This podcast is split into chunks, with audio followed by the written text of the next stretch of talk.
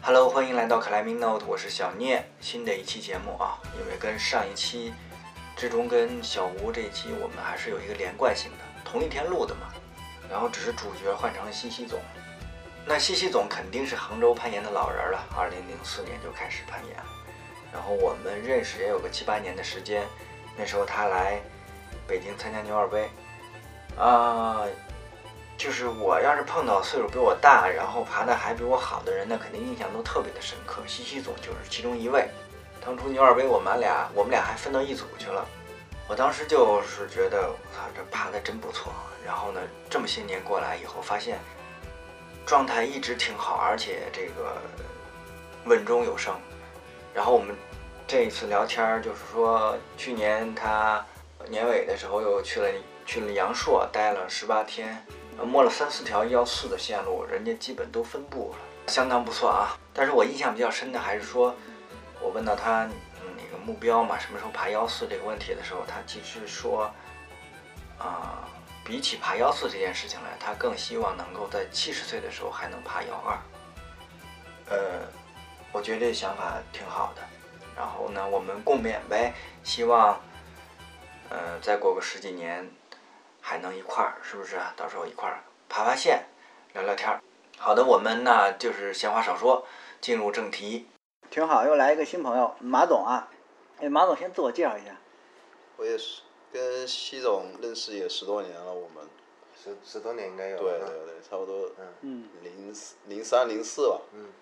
都是杭哦州老烟友。好 好，嗯其实其实马总呢，他有一个很特别的地方啊，他的那个介绍马总的话，他是要一 长串，啊，嗯就是没有没有没有，什么斜斜杠青 年嘛？啊，啊，反正就是说，可能是你手机但是微信啊，你一个 屏一一屏的话是不够的，啊 对对开玩对笑对，所以说为了节约时间的话，就不介绍了。好的好的。嗯哎对对对，然后我们这下半段主题就是主角啊，我们是西西总啊。我认识第一回见西西总，反正是肯定是在北京了对，肯定在北京。啊，应该是牛二杯啊，是首吧？体的那一场牛二杯是应该是零，呃，应该应该一。我忘哪年我也忘哪了，年反正有了年头了。后来咱们白河也见过，对对对对吧是嗯？你去爬老怪什么的，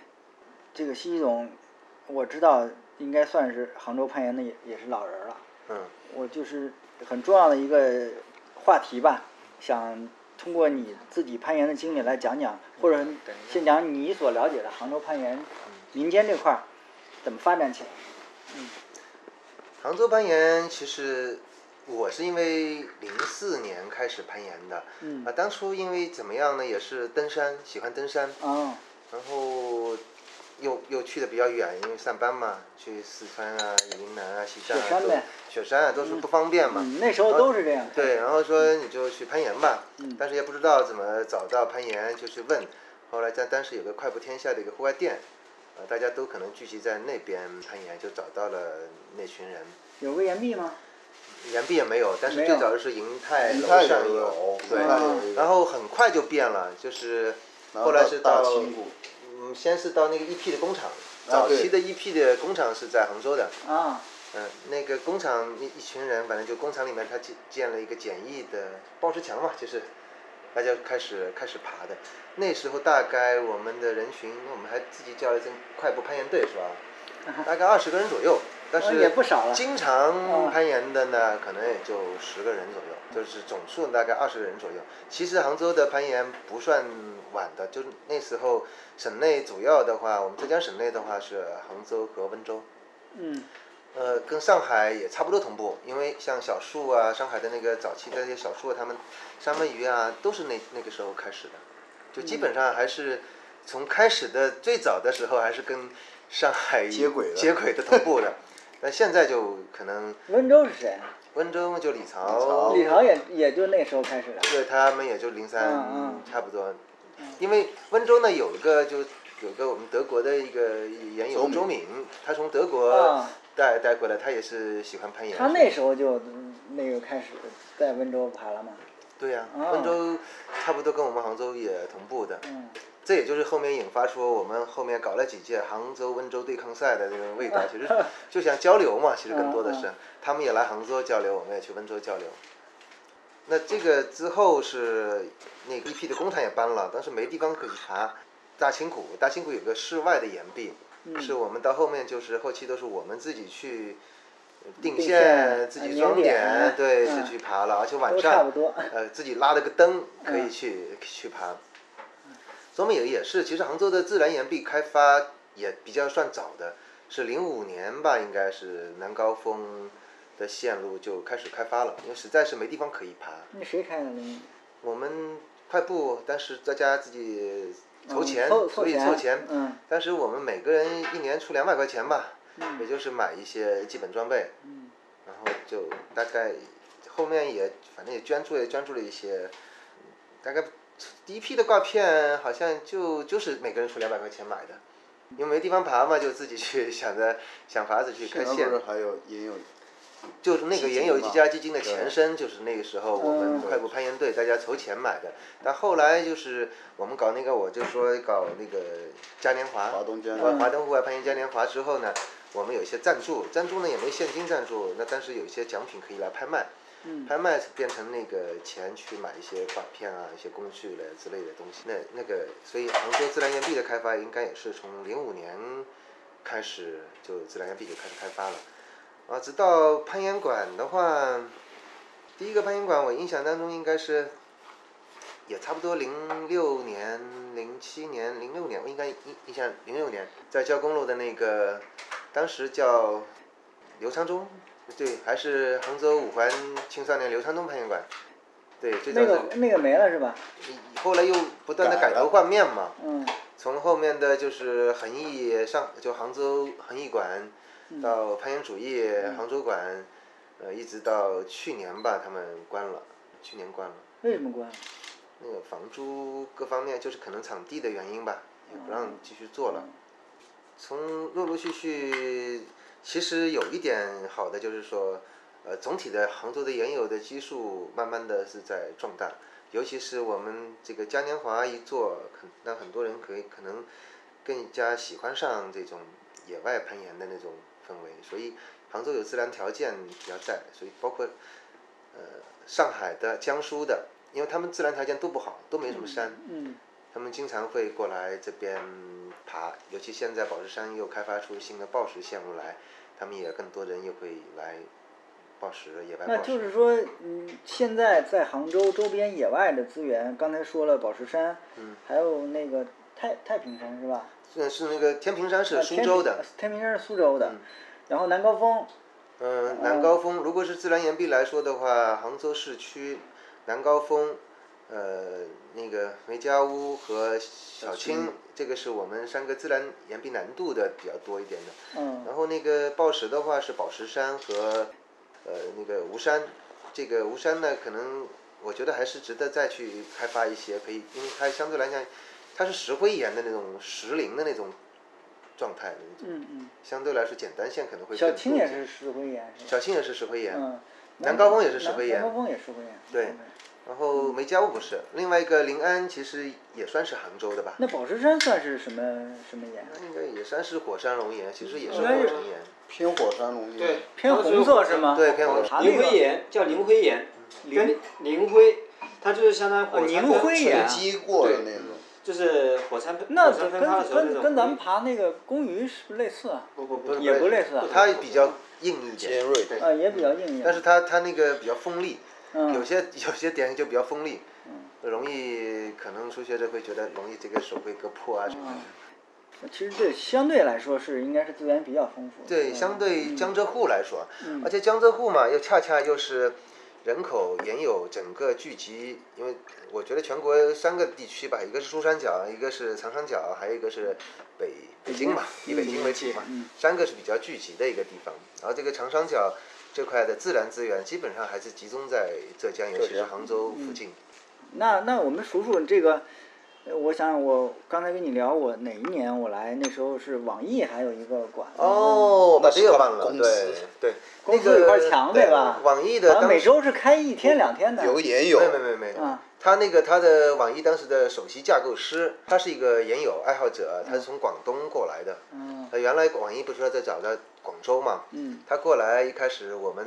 还有这个南山路的青年旅社，嗯，青年旅社的时候就碰到了，后那来哪他一年啊？反正我大约是一零年左右来的。嗯，差不多那个那就是青年旅社应该在这个在之前零了，几吧，嗯零八零九， 08那就差09哎，差不多零八零九年那会对儿。嗯然后他喜欢攀岩，这个还有个故事呢，因为他是网易的首席架构师，所以他把丁磊啊什么的都一起拉过来攀岩的。嗯，就他那个建了一个岩壁，他那个岩壁拆了，现在还放在南高峰呢，放在南高峰另外一个岩友家里面，就把它拆下来，所以又不舍得扔。他那个确实支撑了我们很多年，呃，没地方可以爬。他这个报石墙虽然建的一般般，他花了钱，我们都说你怎么不做木板？他因为他嫌麻烦，他就专门找了一个专业公司来做。包括他离职的时候，云峰离职的时候，你大家可以去搜搜看，在网上他一那个博客写了一个巨长的一篇很有名的离职信。离职信里面的一个核心内容说：“哎呀，我喜欢攀岩了，然后我看到了呃这些岩友们这样的无私奉献，我也想去做点什么事情，就是因此我不想再工作了。” 不是，那他现在干什么去了？呃，后他来现在后来其实是还是创业做游戏，因为他做游广州游戏嘛，做网游的对啊对网游的嘛。嗯健身房不是还有还有一个吗？健身房那个其实都几乎都不能算了，啊那个嗯呃，厦门那个岩友一个浪子，他女朋友在杭州一个健身房，健身房里面也是建了一面岩壁，那岩壁呢就是说在一个离楼梯很近，嗯就摔了两个人之后呢，我们大家都不去了，就摔来摔摔下来就摔到后面的楼梯哦哦那个地方去了，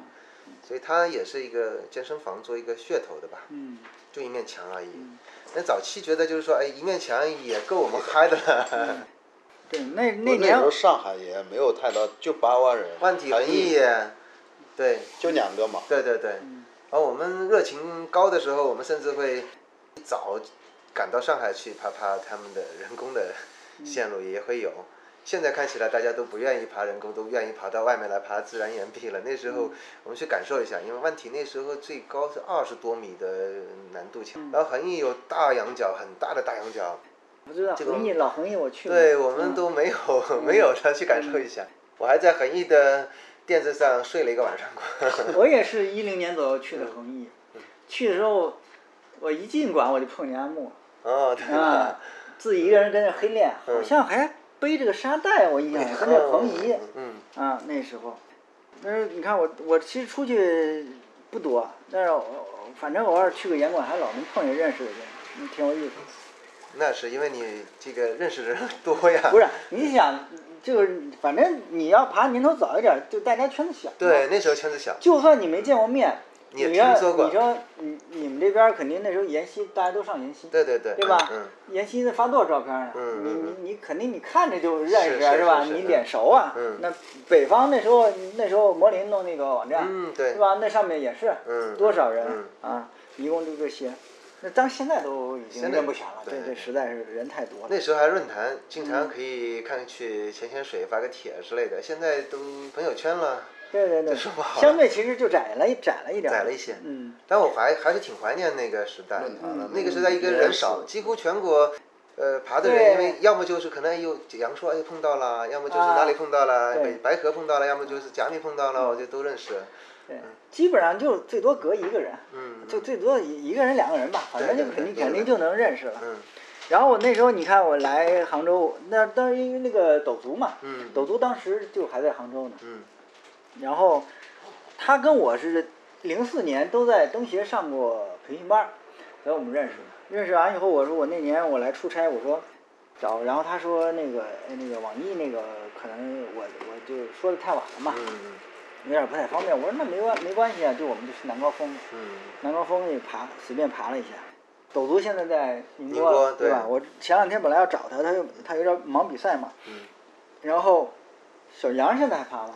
小杨偶尔会爬，但是爬的少，主要以嗯跑步为主了。嗯，改跑步嗯了，。小杨和斗竹呢是在杭州，我们其实是算是第二代吧，嗯从我们快步攀岩队之后的第二代。呃，当时尤其是他们两个冒出来之后，一下子我觉得改变了一下我们的认知。我们原来的认知，其实攀岩原来我们的认知是大兴谷那个屋檐。啊、我们真的最觉得难了 最难了，觉得那个。后来刘长东过来爬了一下，他说什么难度啊？我们就问他幺零 B 吧。我们那时候爬了一年的目标就是幺零 B 啊。对，啊，但后来确实牛逼的很。啊对，那我们当时觉得最高的就你的认知啊，嗯也可能就达到幺零 B 的认知啊。嗯后来斗竹和小杨他们两个人来了杭州之后，给我们确实眼前一亮。是两个人，首先那个时候嘛，年轻，可能也刚毕业，嗯也没啥工作，就是就整天的去爬，嗯到处去爬。后来他们各自在阳朔待了，我知道的待了三个月，可能斗竹还待的时间更长一啊，点。他待的时间长一点。嗯他在西塘那，小杨在韩军那，就本身做志愿者，但是平时主要还是以爬为主嘛。他们回来瞬间就觉得，哎呦，哪里原来攀岩可以这么快的进步的 啊，而且以前觉得幺二都是好遥远的事情啊，瞬间就回来就哎呦幺二都不是不是那最早那时候可不是觉得幺二就是好顶遥远的顶级了，对对对对是啊 顶级了。小黄鞋是幺最牛逼的鞋，五幺零都是顶级了呀，对吧？ 那后来确实他们两个是，我觉得是给我们杭州的，至少给我的冲击还是很大的。嗯因为我觉得以前觉得自己爬来爬去就这样子了，然后现在瞬间走出一个世界。就原来以前我们跟杭州这些攀岩老人还会聊这个事情，说我们到底还有谁能够像我们这么热爱攀岩了？后嗯来才发现他们俩啊是，而且能力已经远超我们那个时候，他们远超我们。嗯包括我们那个小青这条线路啊，我印象当中是零六年开发的，是正好苏州的三体会体育大会。嗯我们以前是顶绳打了个顶，然后用用尼龙绳尼龙绳穿起来，嗯每次去把顶绳拉起来就是顶绳爬，因为爬不了不敢开。嗯后来王二昆明的王二过来，他就直接就把它打掉了，嗯开掉了。我们当时说，我们这条线可能一年之内争取把它完成掉吧。结果小杨他们从阳朔回来，就其实就是阳朔回来就马上就完成了，就一周就左右就完成了，就是 想着你以前觉得很遥远的事情，瞬间觉得很快的就能接近。所以这个时候，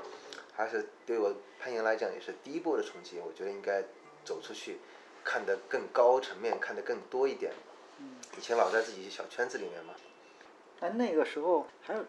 DDV 是在金华， ，DDV 是一直在金华。嗯那个时候 DDV 还没怎么开始攀岩，他是在消防队，他他是以前是消防战士。啊是吗？对，啊然后胆子特别大。嗯呃，我们第一次，我印象当中是第一次金华，他们金华有个浙师大，浙浙师大那个老师是木易，原来北京地大的，所以他们最早我们浙江省内第一个高校建攀岩队的一个高校，他们组织了几次比赛，零五零六好像那时候都都都搞比赛，我们也去参加了。嗯呃，DDV 那时候好像才刚开始，嗯差不多那个时候刚开始，但是因为我对他没印象，那就爬的肯定是不好嘛。啊，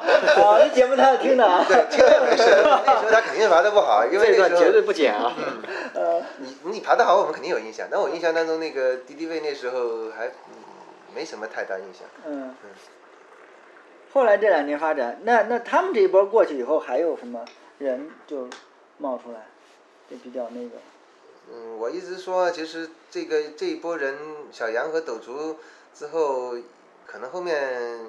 真正冒出来的就是可能水哥一稍微能力强一点。那嗯水哥呢，年龄比我还大了，我当时不应该啊，对吧？ 没接上是吧？。对，应该是没接上。然后就到职中了。 对对，后来自从出来的时候才觉得，哟，你这这个应该应该是这样，应这该是。断的年头有点稍微有点那个，对对有点对，应该是这样，多嗯就是说这个年轻人不断的成长起来，那才是一个良性的一个社区的一个发嗯展，攀岩社区的发展，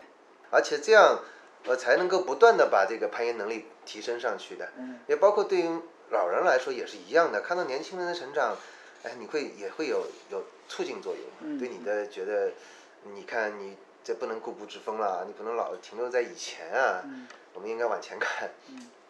那现在看也是一样，现在慢慢的多起来了，现在能力强的，我相信肯定还是会越来越多的。对，近两年我觉得特别快，对，其实近两年这两年其实杭州的那个研友其实已经翻倍，应该是有的，就这翻倍肯定是有了，肯定还有是有水的。平也是，对对，水平嘛，就是说也是在，但是现在目前来讲，赶上至中的还是不几乎应该没有吧。但是我觉得假以时日嘛，嗯应该还是会有的。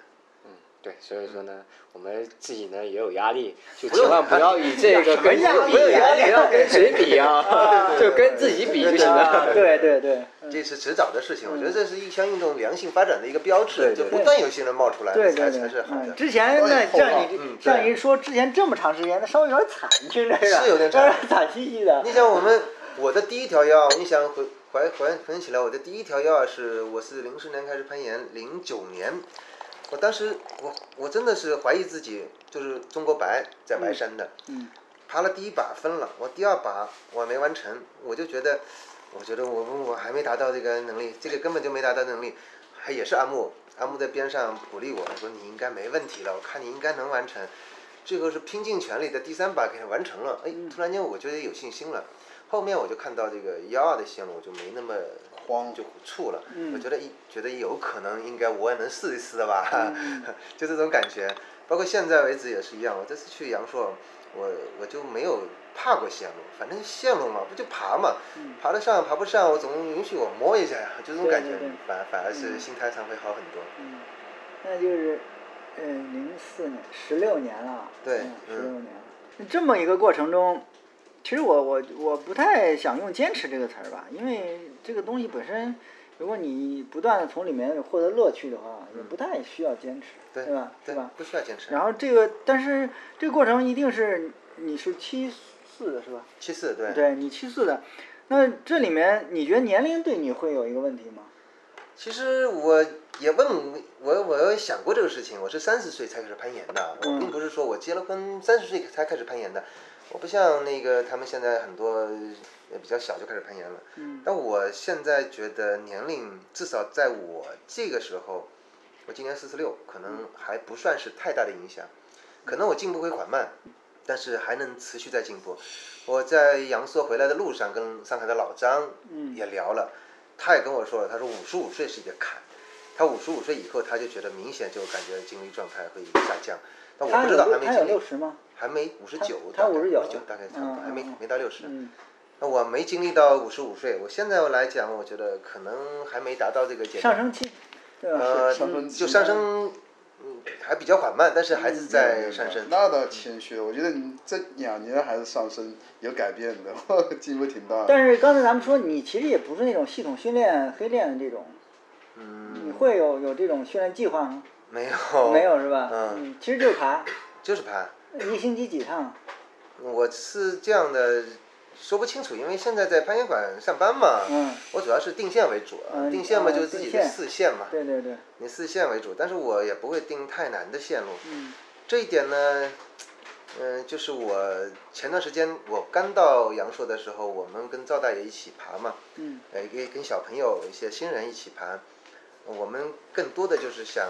练习就爬简单线，就比你更简单的线，就爬的怎么样更流畅起来。嗯嗯，我觉得这种效果还是挺明显的。你只有在简单的线路上爬得流畅起来，那么你可能在南线上面有可能会过得更轻松一点。嗯其实训练，我现在也为什么这次去爬了四条的幺四线，虽然都没完成啊，中国攀、拉米粉、惊雷，还有法国流氓分了吗？都分，都能分了，对，都能分。那可以啊。对，嗯，就是那可以了，不是，但是我我都知道，就可能连呢，可能是很难连得起来。嗯是这个就不是说指力的问题了，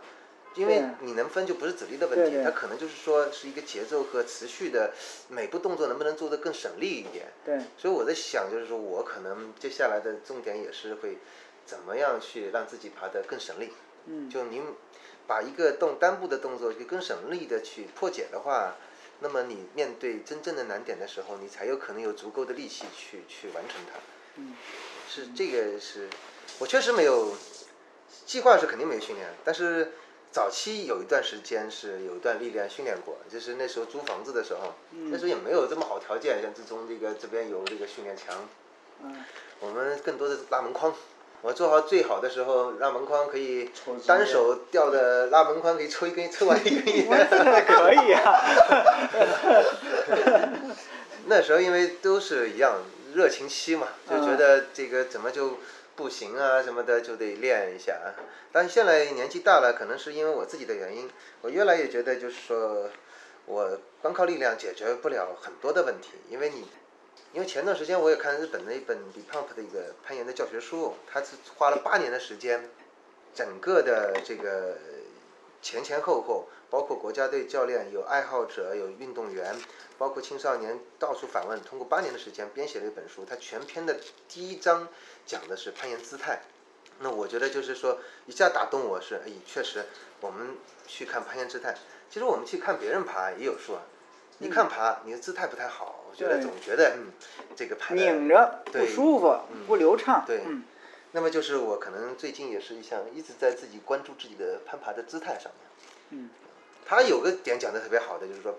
你跟人走路一样嘛，你不要齁着走啊，也不要挺挺着胸走，你很自然的去走不就行了嘛。攀岩也是一样，很自然就行了。我我插一嗯下，就是你我，呃，西总你说到这个攀岩姿态的话，我自己也深有体会。嗯我的体会在哪里呢？就是说，呃，我自己爬的时候，我会给自己录像，嗯然后当你在岩壁上，你感觉你爬的还可以的时候，嗯你再退回来看自己爬的录录像的时候，你会觉得自己爬的可能姿势很丑，或者说你哎，爬嗯对，的我也有这种感觉。对偶尔拍一次，我看怎么爬那么难看。对对，一个是难看，第二个呢，可能你在做一些动作的时候，你会发现你通过视频，通过你回回看的时候，会发现它就是说特别长的一个动作，有趣也就是你特别有意的在做一些动作。我就觉得我我的那个一爬的话，我就感觉我驼的驼背特别厉害。对对对对，嗯啊，可能这种架的感觉太太明显了。对，整我个觉有得点这种种方法空非着常好，因为有的时候你自己爬的时候是感觉不到的。对对嗯，我都觉得自己挺流畅 了，但是一看视频，我操，你没法看都。然后我们这次也在训练，我们这次去我待了十八天，我还算了一下，前十天没休息，嗯，那相对前十天简单一点啊，后面连着八天也没休息，嗯就是中间休息了一天，我们觉得就就感觉现在觉得不会不会太累，唯一最累的一天就是导致成就是四龙山的一条胖猴子，因为是大点，要非非得要发力去够下一个小点。这个掉嘛，死活也不会掉，就啊啊 啊几下，这个就废了。嗯对对对是吧就大点，这么大的点怎么也不会掉，啊然后就又够不到，够不到一次一次的事就，嗯，哎呀，就觉得这个是特别累的。但是有些小点你又抓不住，就大不了掉啊，就你还是就不会觉得累。嗯，你再去分，也也不会觉得累。你就是你现在严管老板了是吧？开了两家、可以这么算吧，但是我没把自己当老板，啊，因为我们攀岩馆开岩馆是一个很偶然的一个时间，也确实是因为，反正具体细节不说，是很偶然。当初也是人家这么忽悠我的，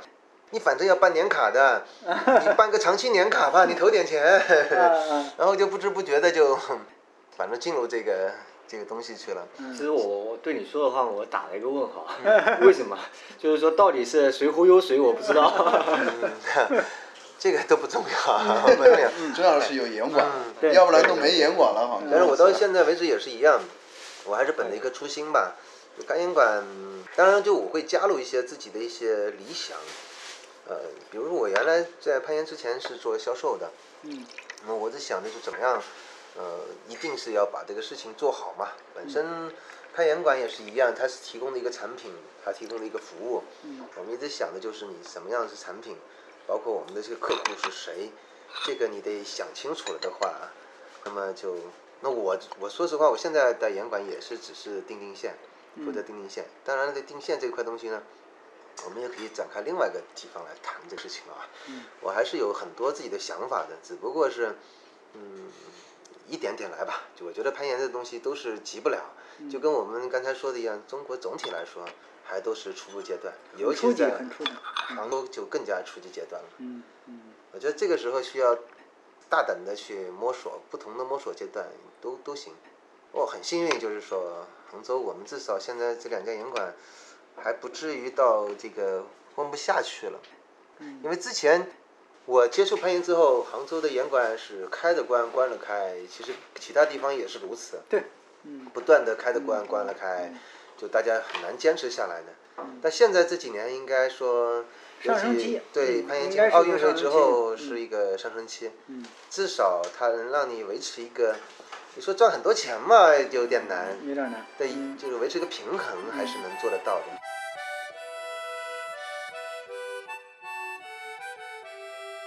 其实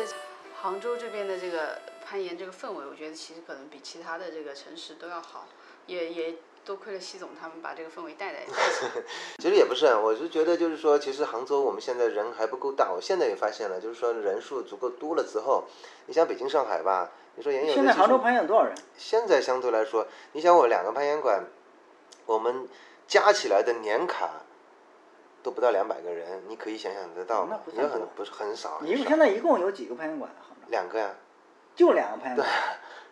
啊？我以为好多呢。嗯 就两个。啊，其实我觉得我们杭州啊，就是说户外条件就是特别好，但是呃室内可能不比北京、上海，毕竟是一线城市嘛，它那么丰富。因为我觉得好像我们这边还没有专门的那种报时馆。报纸馆呢是这样的，就是说我我我是一直有这个想法，嗯，我是一直有这个想法要做一个精品的报纸馆，但是以现在杭州的这个攀岩人口攀岩人口来说的话，支撑起来可有点能费劲支撑起来有点费劲。对就你达到北京、上海那种那个哈，我觉得应该问题不大。嗯就比如说像上海很多的岩馆、社区岩馆都是报时的，嗯，它就以原有的这个数量支撑，它已经能够生存下去了。尤其是上海。对嗯，而我们如果是光靠研友，哦、你你就这么想吧，你就算杭州算那一百个研友好了。这因为这个年卡里面有很多人是，呃，其实都是新人，但是他新人也不报时，只爬难度的那种。你就一百个人算的话，你三千块钱年卡就三十万一年，你基本上三十万一年，房租可能都顶顶过去就差不多了。那我觉得起码开岩馆有一个好处啊，就是你能够接触到这个城市里很多的攀岩的新人。对对对，那你觉得，呃，这两年刚才也说了，人数肯定都已经是翻番了这种状态。那你觉得现在的新人跟我们早期那些碰到那些会有一些区别吗？或者有点，有嗯一点，因为我们早期我们刚才也谈了，我刚开始攀岩的时候，我们早期的很多的爱好者，一个是从登山转过来的，另外一个很多也是从户外爱好者转过来的。对，而现在的很多的新人，他就是纯粹是来攀岩的，嗯当做、其实可能就当做一个健身的一种手段，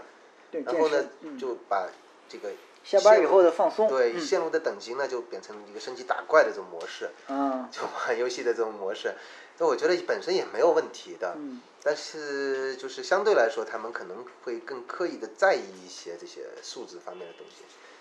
反正这个稍微有我点窄是吗？不，现在新人还有一点就是，比我们那个时候讲究方法一些。啊，比如他们会请教练，花私教课学习。嗯我们都是自己瞎玩的话，对对对，没有系统性的。嗯他们比如说一新人来，就可能现在因为现在获获取训练信息的渠道也多了，对吧？哎对对对他会有些人他愿意琢磨的话，是嗯，而且这个互联网发达了之后，你就国外的一些信息啊，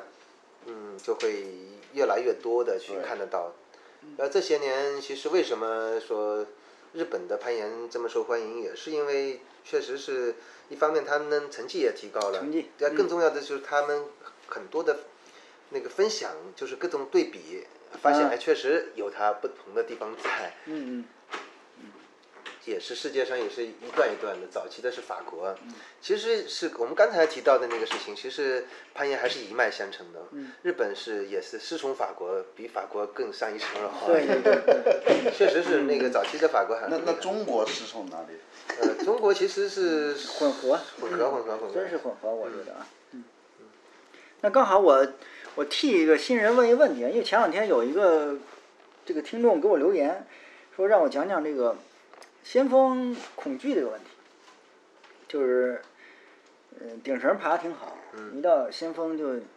不敢或者很难开始先锋，他就有点这个这个刚好。我说我说你要这一问题让我给你讲一期节目，这明显有点儿呃，撑撑不起来啊。嗯刚好我说我们要，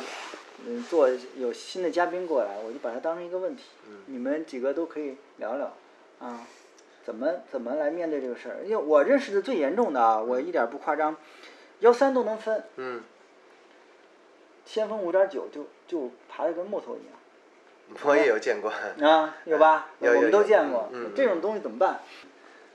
其实先锋的恐惧是每个人都有的。嗯，我觉得这个是需要一个是需要练习，其实练习很简单。你顶绳的时候，你为什么能爬得那么顺？你是肯定是没有后顾之忧。而先锋的时候，我其实也怕，但是我红线的时候往往就没那么怕，没那么怕之后，他肯定是更专注在线路本身上面了，因为你害怕是谁都有啊。对。然后另外一个，我觉得保护很重要，真的好重要，很重要。嗯，你如果是找到一个信任的保护的话，那相对来说你会更放心一点，嗯你会更放心一点。我这次在阳朔，真的我见了太多了，就是你见了这种不太靠谱，哦不太靠 谱的保护，所以啊，阳朔的本地人，因为本地帮他们见到就更多了，嗯就他们就见的太多了，因为我们都不太好意思说，然后他们直接就说了，怎么就怎么先锋就能往后顿呢？就是这个这冲队的时候还能往后顿，我们都不好意思说了，但是确实见到的太多了这种。嗯平常我是怎么练练出来的？我们当初的时候是刘昌忠给我们训练的，我我我我怎么训练？呃，专门上了一堂的先锋课，保护也有，先锋也有，它是就不让你爬，随便冲坠，然后冲坠是你有可能一进二，挂第二把快挂的时候，它让你掉。但底下你可以练习的时候，底下可以先铺一个垫子对啊，铺个对，垫子先铺嗯个垫子，嗯然后你就掉就掉了，然后你中间就让你跳快挂，嗯冲下来就冲。那这个慢慢的觉得，只要保护好的话，哪怕一进二也都不会不会有太大问题。嗯那这个就稍微的能放心一点，但是确实，嗯，我也挑人，我保护条挑人，我我我看那天我我在阳朔爬的时候，老爷就赶紧我我给你保护，你那个找那个人一个主动要给我保护的，这种不靠谱， 确实是这样的，对我得挑人。但你有些线路不用担心啊，比如说像中国攀那种打羊角那种线路，你怎么冲都没事啊。嗯但是这纸币相对来说可能会相对来讲，因为见的多了嘛，他那种我觉得心理的问题啊，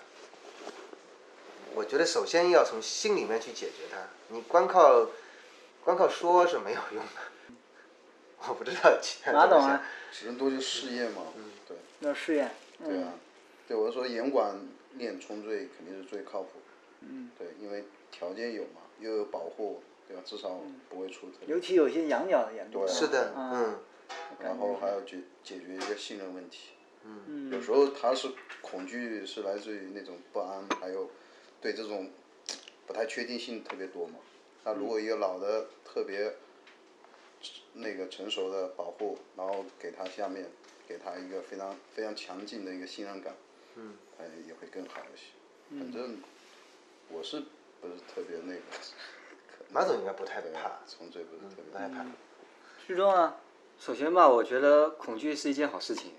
你只有恐惧了之后呢，你才会爬得更谨慎一点，爬得更慎重一点。这样子对你的安全的话，其实是一个保障。我觉得恐惧是一个天性，它是自我保护的一个过程。它其实是在你所谓的先锋保护之前呢，你恐惧就是第一保护，这是一个自我保护的一个过程。那为什么会恐惧？是因为你对一件事情它不了解，你对它不了解的时候，你自然而然会恐惧。所以说，你想克服恐惧，或者说你想让这些这个冲坠变得更自然，或者先锋变得更自然，你要先去了解它。你了解它之后，你知道它是一个安全的，或者说你认识它了之后，那么这个事情呢，你就不会那么去恐惧。就很简单的一个例子，就像今年新冠疫情刚出来的时候，所有人都怕，都很很很恐惧。现在呢？我觉得现在可能大家慢慢慢已经接受这个事情了，哪怕就是说真的有人，我们也不会像之前那么恐惧。因为之前我们面对的是未知，未知是因为我们不了解它，所以我觉得最好你要去了解它。你了解它之后，你觉得它并不可怕，其实它是一个安全的一个过程的话，那你慢慢慢就会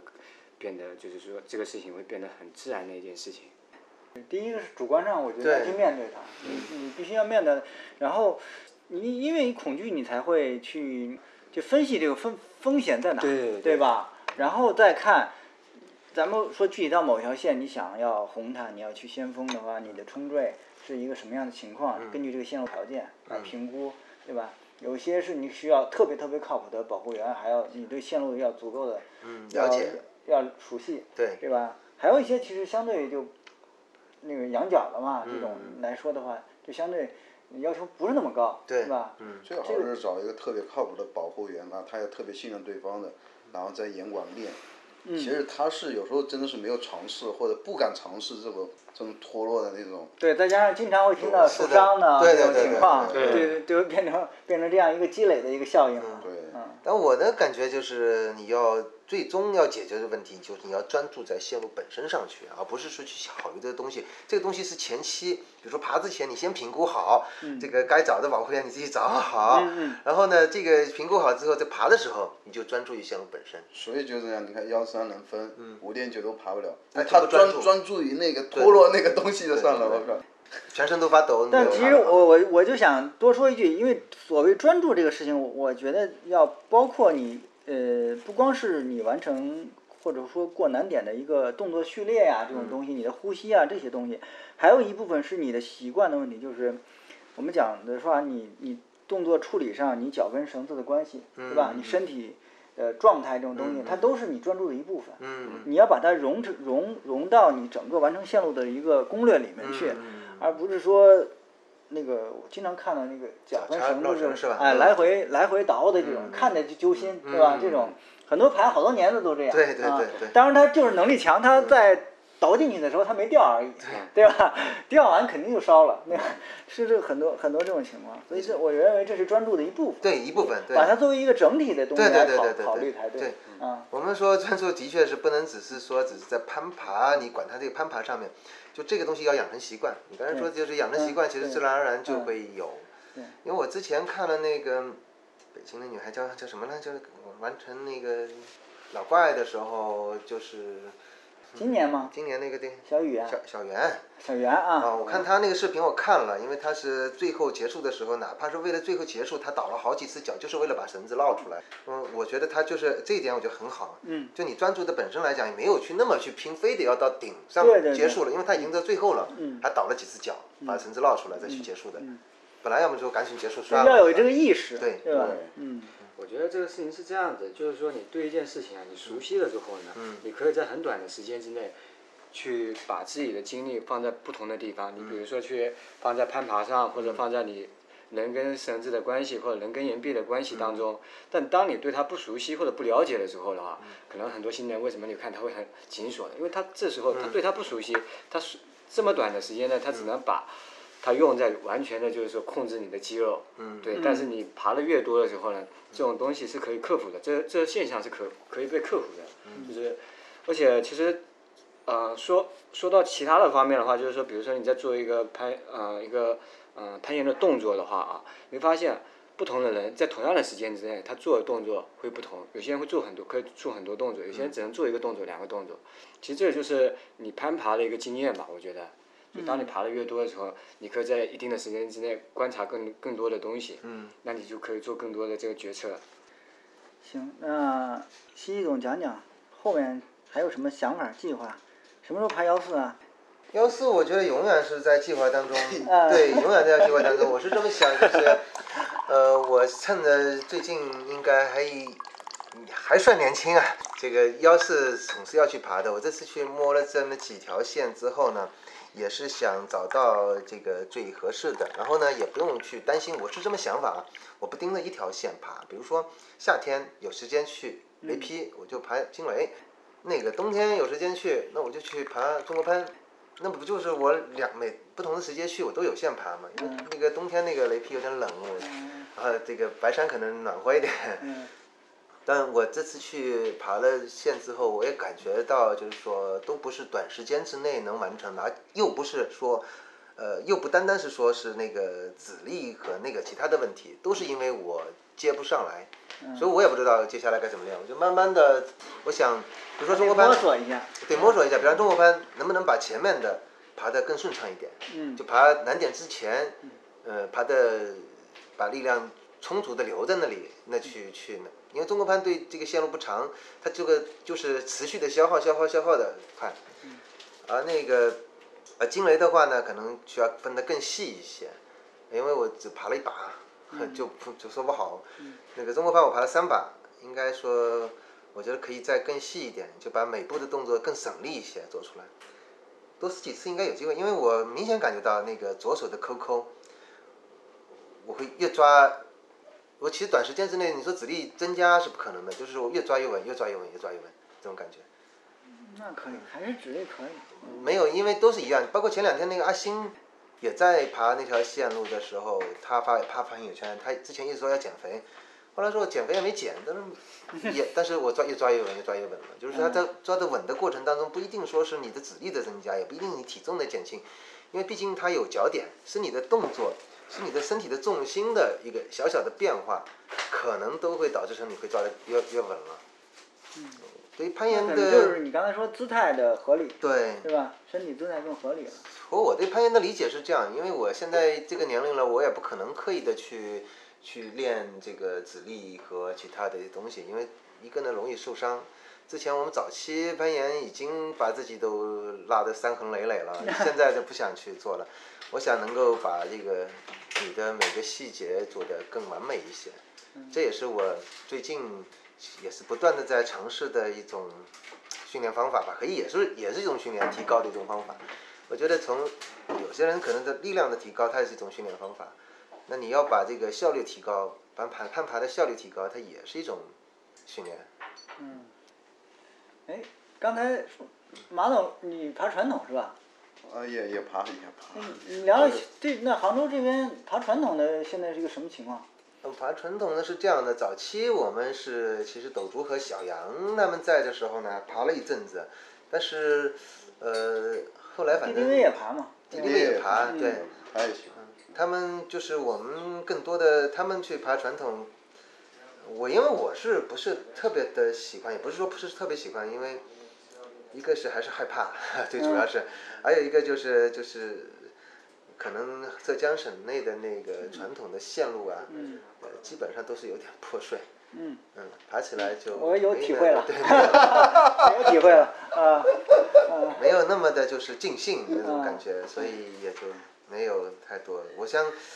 也是一样，因为传统我们现在这个圈子攀岩里面就分分化成运动攀、暴石，现在有传统，嗯，慢慢的也是呃说会慢慢会分化出来，但是确实这个圈子怎么样形成很重要啊，嗯你就。现在就弟弟为一个人，他每周一都找 我，我不想不想去，然后周一你找他们，他们没时间，嗯前两天还找我约约去那个仙居那个横溪，嗯，啊哇，他给我发图片了对， 我说我刚下来，我没有时间，对我得回家。他说礼拜一行不行？我说礼拜一我肯定最忙的时嗯 候。所以说这个就是很难形成一个圈子，尤其是这个传统的人就更难了。嗯嗯，对，目前就是几个个位数吧，大家大家玩一玩是吧？嗯，但实际上呢，尝试呢也也都可以去尝试，我觉得不谁同都的可以乐尝趣试，吧，不同热情，不对。同的乐趣。就杭杭州附近有爬传统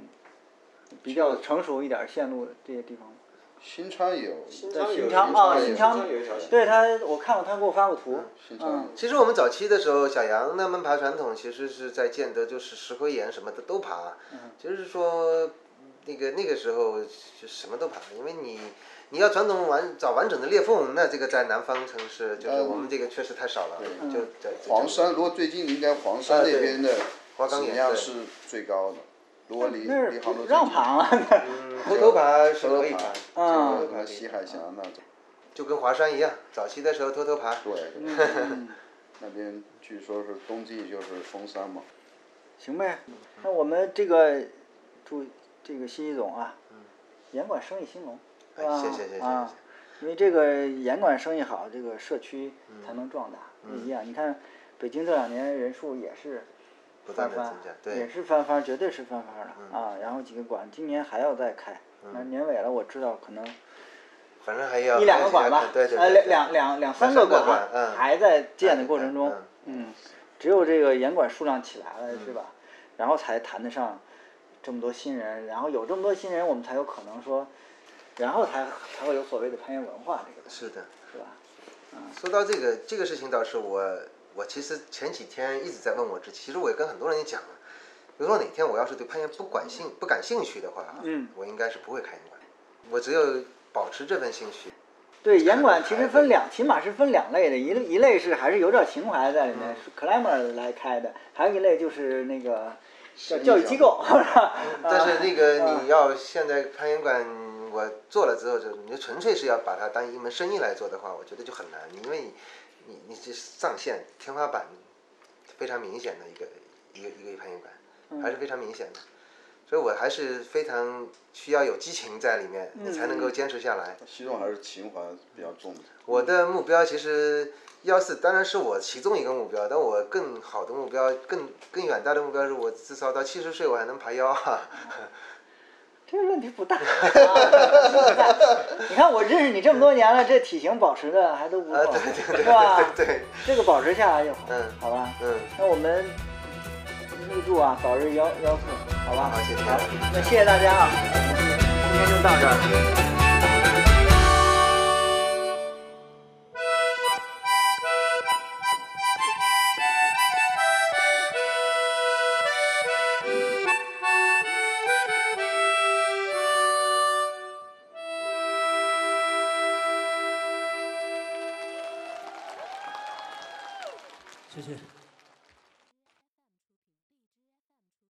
我我印象特别深，嗯、那言，啊那个就是汶川的我知道那个小七，他那个苏菲，嗯二进山也跳快挂了，我给他绑，那下来我就知道，明显脚都落进去，脚都已经翘起来了，捞嗯绳，我给他唰一下就放到底，就我跟他就一起都都到放到第一把快挂的位置上去，绕开了一点问题没有。嗯就人不一定说我我我始终是觉得好的保护，嗯它可以解决掉这个绕绳的问题，只要绕绳不要绕得太死。嗯。还有就是你该给的缓冲，比如说我们这次在吴江，呃我是不是去定县定县了吗？吴江的总决赛，嗯那向红春脚落成这样子了，嗯掉下来脑袋朝地，离地就这么点，但是毫发无损啊，嗯也没烧绳啊，也腿就没烧到。但是呢，怕呢肯定是怕呀，脑袋离地就是倒栽葱，脑袋离地就这么点了，这就咵一下给你放放下来。但是这个需要保护员多大的心脏啊！ 现场直播央视五套，倒栽葱脸脸都吓白了，我们赶紧我们脸都吓白了，保护的那个呢，都吓白了，都吓白了。嗯，离地就这么就这么点，就这么点了这一，点倒呢嗯着下来的。不我我觉得像这种差距的话，不是说保护员的保护技巧有多好，我觉得这就是有可能就是体重，或者说刚好就是说他的运气就在这里。这一点这一点的话没有办法，就是说控制能控谁你能你控控制制不住住的，对控制不了这么嗯这么这么精这准个很的。精精准的，这这个是运气成分有很大的，但是体重呢，就是保护员的体重肯定比攀爬的体重重的，因为女子嘛，嗯女子这个肯定轻啊。那这种其实问题就我觉得应该不大，他主要嗯但他那给个程比不赛多的太拼了，就就绕成这样子，就整个腿都差点绕一圈了，就是你解都解不出来的那种。就那个你很斜向嘛，然后绳子就是从这里绕过去，这样去，然后就还掏着快挂，从这里就掏出去挂快挂，没挂不 嗯了，冲冲的，这个绳子绕了一圈，从这里去掏 捞快挂，你 就绕绕不出来了已经。所以说，所以说，如果说你说，比如说保护，你要追求哎比直赛当直中际的保护的话，这这是不不可能说的就一定要完美的保护是嗯落没有成的算。违规你吗？要追求完美的不话，其实没有没有完美没的，有就没有是一个规违规，你可能则就的零点五秒的时不违间规的内要对做这决策。所以这种是嗯你要追求完美，它反而你可能就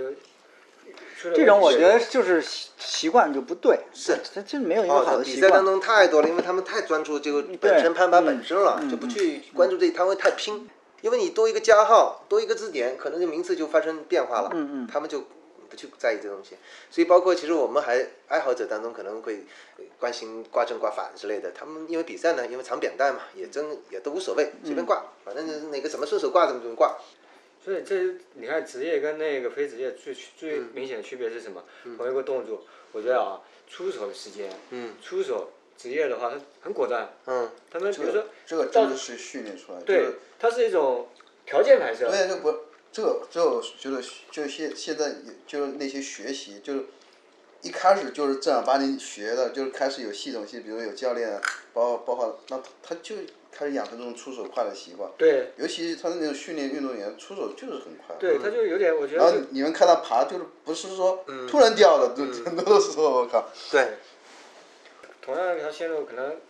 职业运动员跟那个非职业运动员在爬的时候，嗯你看他们最最效率就不一样对了。最大的感觉就同一点，然后同一个出手的时间，嗯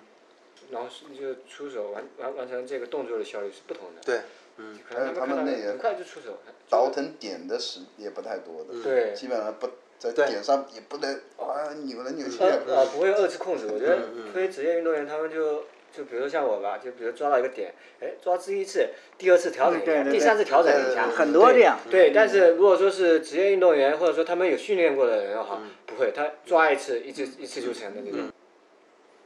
还有你前面说那个新新那个新人恐惧是吧？嗯，我觉得我是有点发言权，我就在那个在西班牙那不是第一次学那个先锋吗？嗯然后就随便乱冲醉，然后就是腰，对，就是无知，然后也不怕，然后冲到后面我就我连爬那个顶绳我脚都在 抖，就是真的是超怕，就是包括那是倒倒栽冲，嗯，然后就是，呃，真的是下面下来脸也白了，然后后面就是我没有意识到，但嗯是爬到后面我顶层就是不自觉的在抖，后面我就不太敢爬节目，我就回来都爬抱石，所以说一个那现好的在克服没有啊？没有，哎呀，没有一个好的保反护面教材啊，你这 可以可以给你带来一些这心理上的克服会有帮助嗯的，你不会那么害怕，因为你一个不好的保护会让你留下阴影嘛。是真的阴影。那时候我跟那个那个马马马青对我们俩都是新手，都刚嗯学，然后我给他保，他给我保，我们俩都傻乎乎的，不会给给缓冲，嗯就是下来就是硬的掉下来，然后就是，然后我还掉的特别多，他他能力比我强嘛，他就不太会掉，嗯我还经常掉，哦，那个害怕呀。反正你胆儿挺大的，那是。还挺大的，因为呃我是见过很多人，不是说我撞墙或者说烧绳受伤的，腰部受伤的。你们年轻人还好，嗯老张就说了，他他爬青岛啤酒的时候就是被冲醉，就是硬冲醉就不给缓冲，我就英雄拉那一下很拉要那命个。腰他就嗯我觉当得时是就一直不起来了。我也嗯被拉就过是。腰腰也受伤了，这种隐性的，包括孟卓，孟卓为什么两年不爬？他在阳朔的时候是腰受伤了，是腰腰为什么受伤？这么硬冲最给给冲的，大家可能就不会在意这种，可能骨折伤可能很容易看得对到啊。你只要不撞墙或者这不个这碰个到看不地啊嗯到，呀，那腰受伤你可能看不到，不是，而自己也且不好说对，啊，而且国外那个快快挂两个又离得比较远，都远。嗯，对，哎，这个有我也没也讨论过这个问题啊，我们就是，就我们现在看打线就相对比以前要密一点。那早期是真真有这么点，其实没钱的时候，对，就是没钱。真没离钱，得远一点你挂片对地很贵的，一套挂片那时候早期买一套挂片好几十块钱，我就说一条线，你你正品的五六十七八十很正常啊。我们那个早早期那个菲特斯的，差不多一把七八十就一套，还加那个喜力德的螺栓，就一套还不算是不锈钢的呢，还买不起不锈钢。嗯然后这一条线下来一千把块钱，我觉得还是挺，就是打的能打远 一点因为就那打时远候一基点本。上都也有自己掏的钱搞。对对对嗯然后这次我就看那个就爬金汤力，去年我挂不上去，我就骂王二王啊二开线了嘛，我说你这个这个挂挂分怎么打这么远呢？他还跟我说那时候没钱呀、真没钱、嗯，嗯，这个而且阳朔很多的线路，它不是说基金会，那个不是我们卖卖阳朔的路书，现在就讨论的一个问题，就路书卖掉了之后啊，这钱是不捐给这个嗯那个开线的，就他们对自己啊收入收入的，所以今年它可能新的路书出来就可能会会捐一部分到那个，啊然后开线的人都是老外，很多都是自己自的自自己拿掏着钱去开线的，啊嗯嗯嗯，那你就掏着钱开线嘛，就觉得有反正这个能少打一个就少打一个了吧。嗯那个有的纯粹的热爱，无私奉献。嗯或者起码说他自己想爬这条线。对对嗯对啊我对嗯我自己够够远，我能控制就对可以了，我省一点儿省一点儿。对，吧是的，嗯，其实也不是说只要冲最安全，他也觉得反正是安全的，对但是就是挂不上去，就是你要必须得这个难点全过完了之后，到大点才能去挂，就就就有点讨厌，就是你嗯要不带挂线神器，你就挂不上去了嘛。阳朔有那种，这光纤器都挂不着的吗？对有有也有有也有啊，因为就中间可能比如说最大的那个白鬼黑鬼的那个二进三，嗯我当时就纳闷了，其实他们自己也意识到了，只是没人去加而已。二进三是个难点，底下又是个平台，我说这个爬不上去又是个难点，挂线神器都挂不到的那种，就是那种第三把。二进三就这么远，对，就嗯那这么远，那挺狠那的它是中间是只要只要大洞，就是全是大点，没人在那里掉了。啊。呃这基本上掉钱是前前面掉的，嗯嗯但你要挂也挂不上去，你必须得把那两点过完了才能挂到第三把，嗯嗯这特别郁闷。我说你这个第三把打得近一点，让人家挂线器能够挂上去，可以分步去试的，要不然太危险了。他们也想到了，他们说要尊重历史，这个本身恐惧是攀岩的其中的一部分。那也是，我倒也是那也就是是，也也不是，还是传统上规矩还是要，你起码要尊重开线的人。对对对。对。然后开线人说主动说想弄你再对弄这事这样儿的，话那也可个以调整一下。那个那个谁，那个我们一千五百锤，那个难点斗竹加了一把，然后过来看，你妈就骂斗竹了，你没经过我同意，你就你就加了。但是我这地方就是要那个，不想让你们难点挂挂挂，但是那把确确实远，就挺远一把。嗯嗯，这个还是蛮忌讳的，不要不要，你说你转你动想当然的那个，你要这样，那你自己开一条线好对不吧好对？对要不然你开完一条线，我上去再给你改一 个，这有点儿，那对你怎么来来尊重别人的这个劳动呢？对不嗯对？嗯因为它这个攀岩的本身的，我觉得里面包含的内容是很多的。嗯除了你的能力之外，也需要你的胆量和你的就是这种判断力啊。嗯嗯对对对，就你觉得哎觉得确实觉得危险了，那么就换一条线呗。就对自己，对某对对某些对人觉得有危险，但嗯是有些人觉得不危险，这个就是说跟能力有关系。是或者你现在有这种就是觉得危险挂上去就直接挂，你看我我北京现在有这样的，就是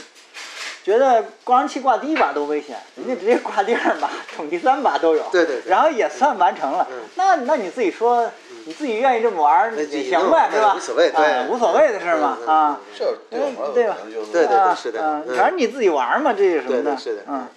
我看有时候是自己对自己认可，嗯啊这没关系对吧？也比较纯。嗯其实爬的人越久的人啊，嗯我觉得越是会看淡这些东西，就跟开车一样的，老司机也是一样，你越开你就不追求这些，呃，这个开得快啊，你要觉对对得对嗯这些，你肯定就不追求了。我跟鼻弟前段时间来，我们也聊起过这个事情，嗯就说，就我们时间会慢慢的去去一点点的趋同的，因为这价值观首先是嗯大家一致的，就你攀岩是为什么？所以我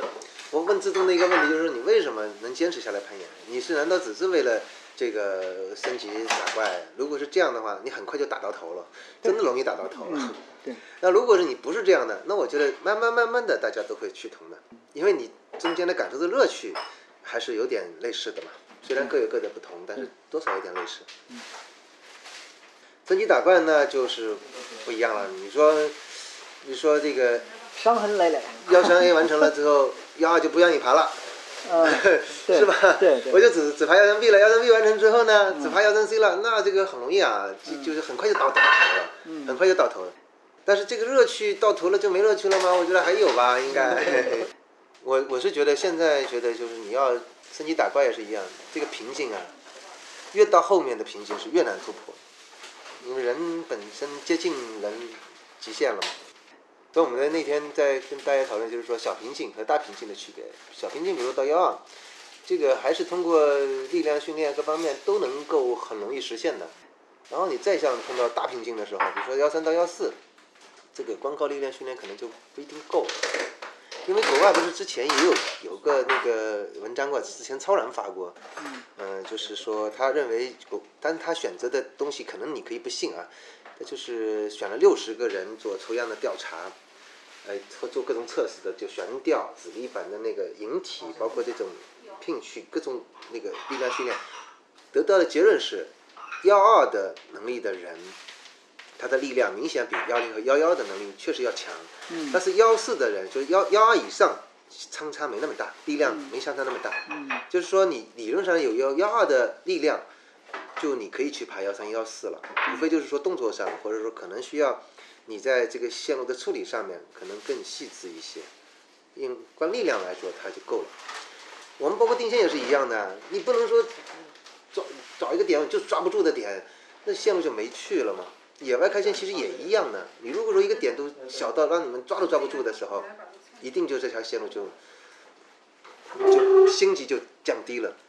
它一定是让你觉得各种都有可能性，然后完了那个你完成起来又很难，那才是一个高星级的项目，有些线的确不同人爬处理方式不一样。不一样对。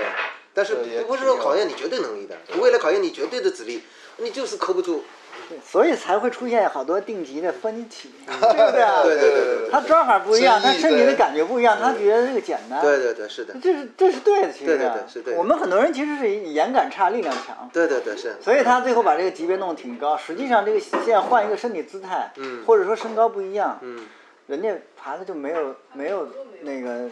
就没有我费劲，对对对不对对？是的他嗯对感觉不一样，嗯，或者眼感好的人是真是。对，真是很嗯我们我记得好多年前，我们有爬一个北京一个幺幺十十 D 还是幺幺 A 一个项目，嗯就是死拉 l 面儿，这死拉 l 面儿上有一个这么这么点一点儿一个小凸起，嗯我们呢都是，比方说左脚抬起抬起来，瞬间一蹬往上去抢上面一个大点，嗯有点小 dino 嘛嗯，啪起来。后来我有一次顶绳啊，就有次带了一个，不是我带的，一朋友带过来一个一个小伙子，第一次攀岩嗯顶绳，我就看人家就人工都没爬过，嗯就踩这个，他稳稳的站起来，嗯，对吧？就单脚，单脚一点点站起来， 单脚一样 站起来，我操！我一看，这是人才啊，这绝对他有感觉，这哎呦，然后站起来稳稳嗯的，慢慢的起来，慢慢够到上面的大点， 啊，可以，我这严感，嗯可惜在以后也没攀，没再攀过岩，啊 我一看我都惊了，我操，嗯，那我绝对站不起来那个嗯嗯，嗯嗯，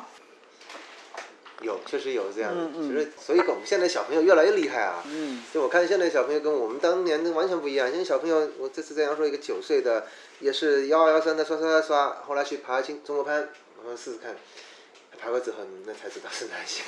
真是难啊！九岁九 啊岁我就是操九岁啊，但是他已经这个完成好几条幺三了嘛。嗯然后就是确实是跟我们当时不一样，我们当时哪里想到九岁就能够爬幺二幺三了？嗯九岁那时候也九岁，没有九岁的孩子来攀岩哦。但他这个这个早期的时候，他就认知的时候，我觉得他的身体的感觉是更本能一些，那肯定对，所肯以定他是可本能能。更更好一些。学的会更加。而且小孩儿，你发现他没腰，嗯，他整个身体就是连贯的， 哇，不像你你这个长大成人以后，你明显感觉中断上上下肢啊，他有点儿对对对就核所谓核心不好， 嗯嗯他他不稳，来回晃啊或者不一不连贯，小孩儿他就是。嗯对对跟对猴子一样，他嗯整个他就是一体的，他整个动作特别协调。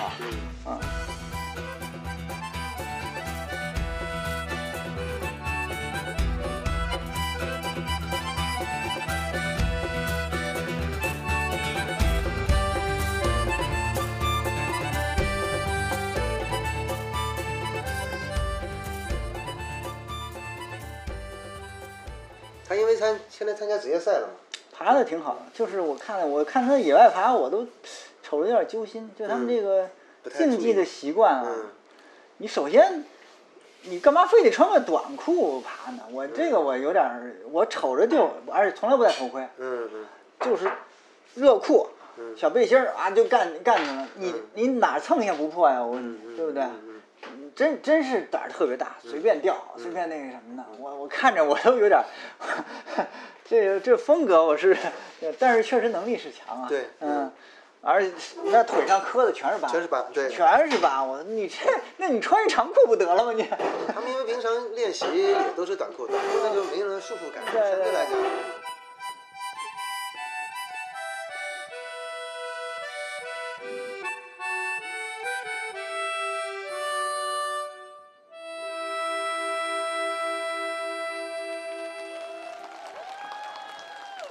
谢谢。